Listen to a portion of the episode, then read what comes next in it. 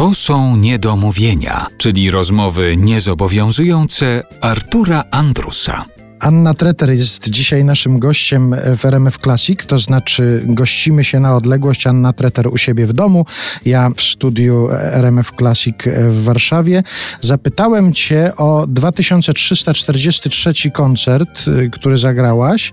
Oczywiście nie wiedząc, gdzie on był, jaki to był, wiedząc tylko, że parę tysięcy koncertów zagrałaś, ale chodziło mi w tym pytaniu o to, czy Ty masz taką naturę archiwistki, czy Ty zbierasz, dokumentujesz, masz zdjęcia, nagrania? No niestety, niestety nie. I e, trochę ubolewam nad tym. Teraz właśnie siedząc przed tym mikrofonem w tym moim domu, patrzę na całą kolekcję. Tutaj mam rozwieszoną kolekcję płyt złotych, platynowych.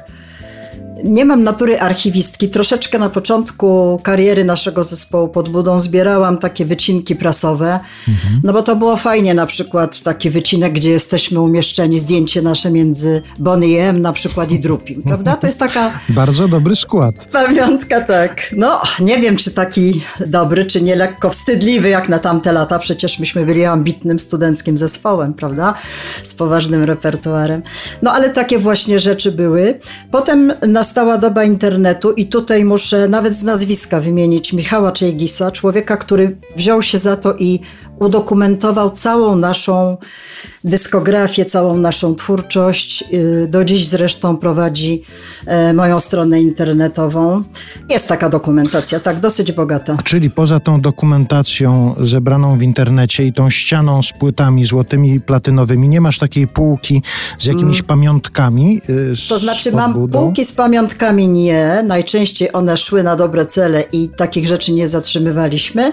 Natomiast mam dwa ogromne pudła takich materiałów właśnie papierowych. One nie są jakoś tam specjalnie hołubione i nie leżą niestety na półkach, ale, ale są. I jakby mhm. trzeba było coś znaleźć. A, jeszcze całe ogromne pudło zdjęć na strychu. Mhm. Kocham te stare zdjęcia, to są bardzo, bardzo wspaniałe pamiątki. A masz jakieś zdjęcia z kafelura? Z kafelura. No nie wiem, z, zadałeś mi trudne pytanie. To może wyjaśnijmy. Pe pewnie, pewnie mam.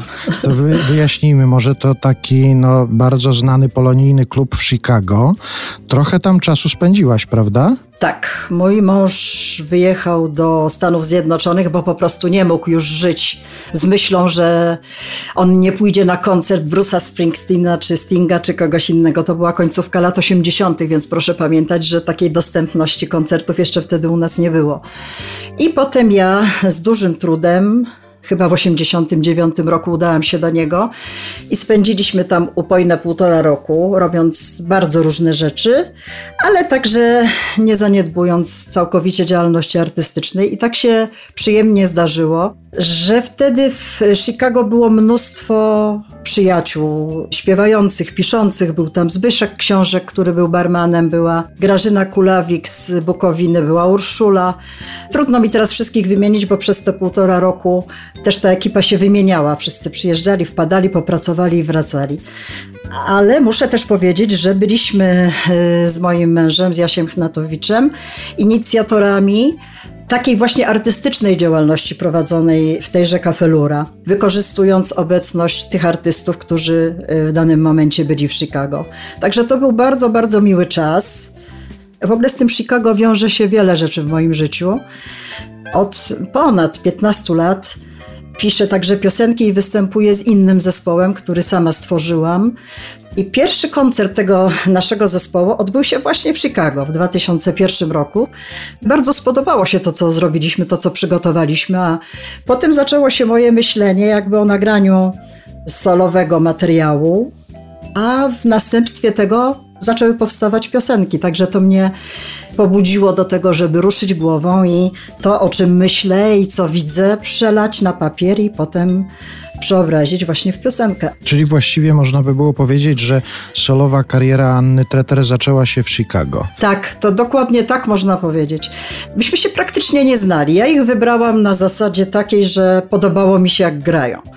Po powrocie z tego Chicago zaprosiłam ich kiedyś tutaj do naszego domu z żonami, z dziećmi, żeby bliżej się poznać. I koledzy już wyjechawszy z mojego domu zaczęli dzwonić. Andzia, przecież to się nie może tak skończyć, przecież jest tak fajnie i w ogóle. Bo tutaj oczywiście taki mały jam session zrobiliśmy.